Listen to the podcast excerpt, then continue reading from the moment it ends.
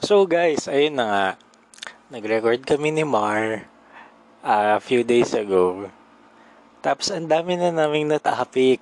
Ang dami na naming napag-usapan. Ang ganda talaga ng mga banter namin. First, feeling ko nga first time namin na magkaroon ng mga banter na ma- maganda, maganda yung sagutan and kahit ngayon natatawa pa rin ako pag naalala ko yung usapan namin ni Mar.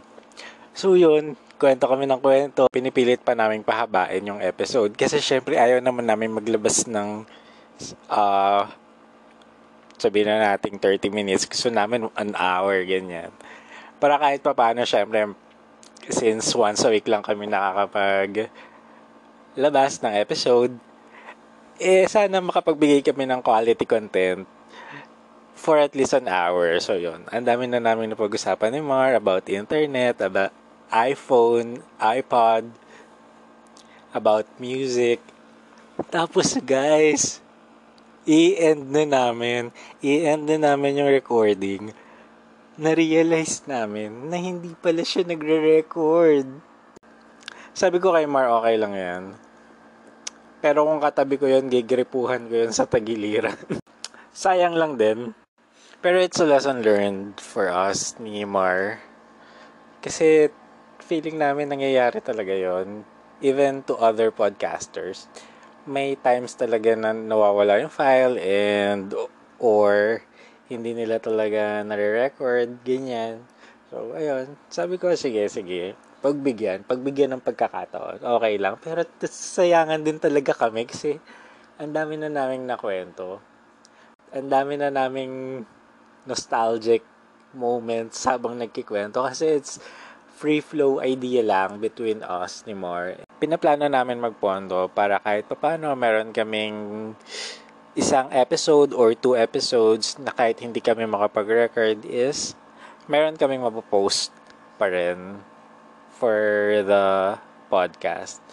So, ayun, nakakapanghinayang lang pero syempre, hindi rin naman natin mababalik ang panahon. Sabi namin, ito try sana ulit namin mag-record. Kaso the next night, it was raining in Tarlac and medyo hindi makapag-record si Mar since may background noise. Yun talaga yung iniisip namin ni Mar na makabili na ng microphone. Pero si Mar nauna na siya bumili. Hopefully dumating na anytime this week. Kasi for sure, excited yan na mag-record kami if matanggap niya na yung parcel. Pero sabi ko nga sa kanya, if Shanghai port, and I think this was Tuesday nung nag-usap kami. So sabi ko, for sure mga next week pa siguro since nasa Tarlac siya.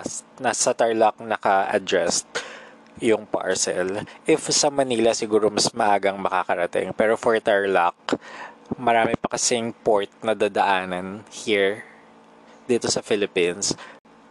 So yun guys, ang dami naming napagkwentuhan ni Mar when we did the recording. Pero ayun nga, hindi siya na-record.